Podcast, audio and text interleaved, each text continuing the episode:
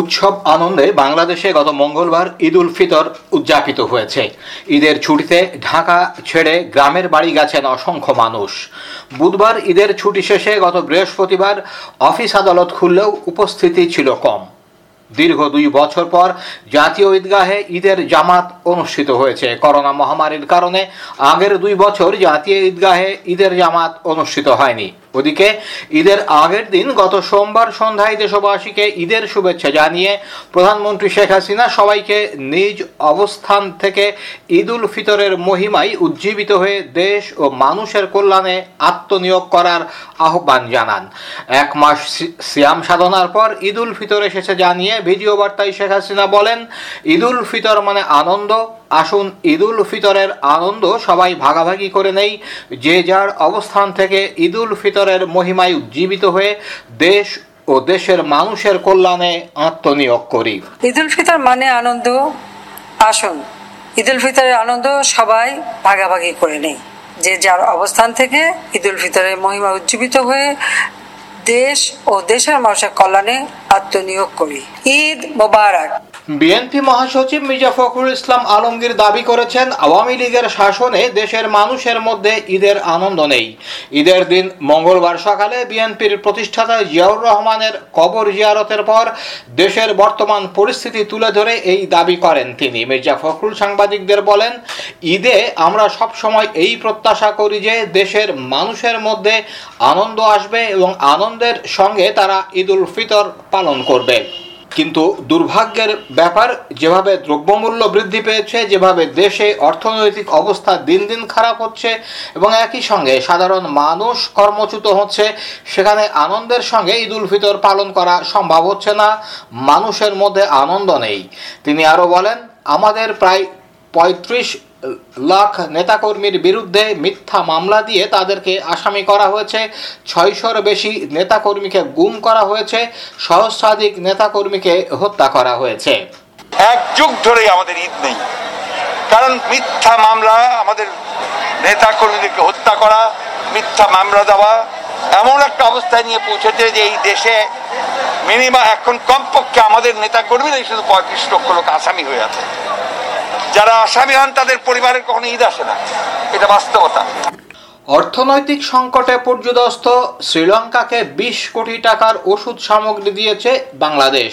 গত বৃহস্পতিবার ঢাকায় রাষ্ট্রীয় অতিথি ভবন পদ্মায় এক অনুষ্ঠানে সরকার ও ওষুধ কোম্পানির পক্ষ থেকে দেওয়া এই উপহার হস্তান্তর করা হয়।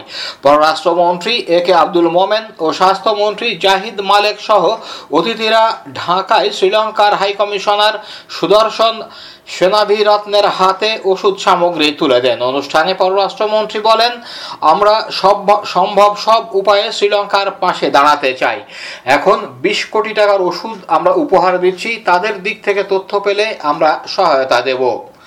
প্রতিবেশী দেশের সংকটের মধ্যেই সহযোগিতাকে বন্ধুত্ব ও সৌহার্দ্যের প্রকাশ হিসাবে বর্ণনা করে পররাষ্ট্রমন্ত্রী বলেন, গত পঞ্চাশ বছর ধরে দুই দেশ খুব নিবিড় সহযোগিতা অব্যাহত রেখেছে।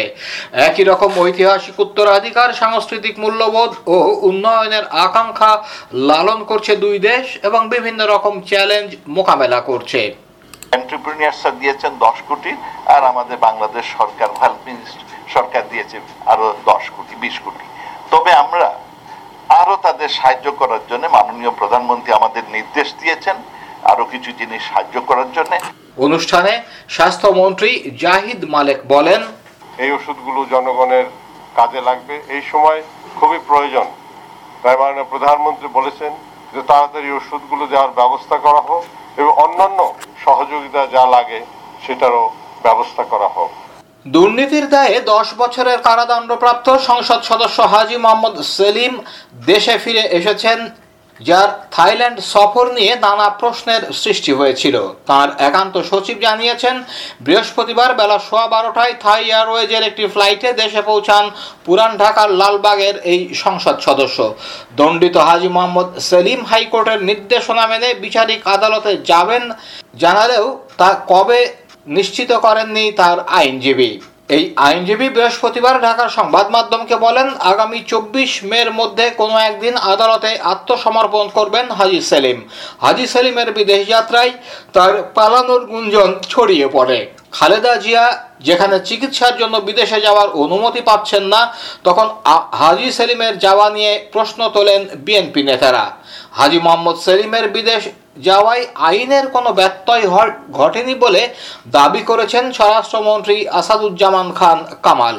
গত বৃহস্পতিবার সচিবালয়ে সাংবাদিকদের প্রশ্নের জবাবে তার যাতায়াতের ব্যাখ্যা দিয়ে স্বরাষ্ট্রমন্ত্রী বলেন মাননীয় সংসদ সদস্য আইন মেনেই গিয়েছেন, আইন মেনেই চলে আসছেন।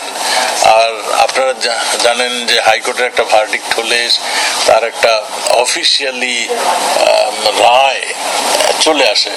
ভার্ডিক্টটা হয়েছিল অফিসিয়ালি কিন্তু ওটা ইমপ্লিমেন্ট হওয়ার আগেই তিনি গিয়েছেন, আবার চলে আসছেন।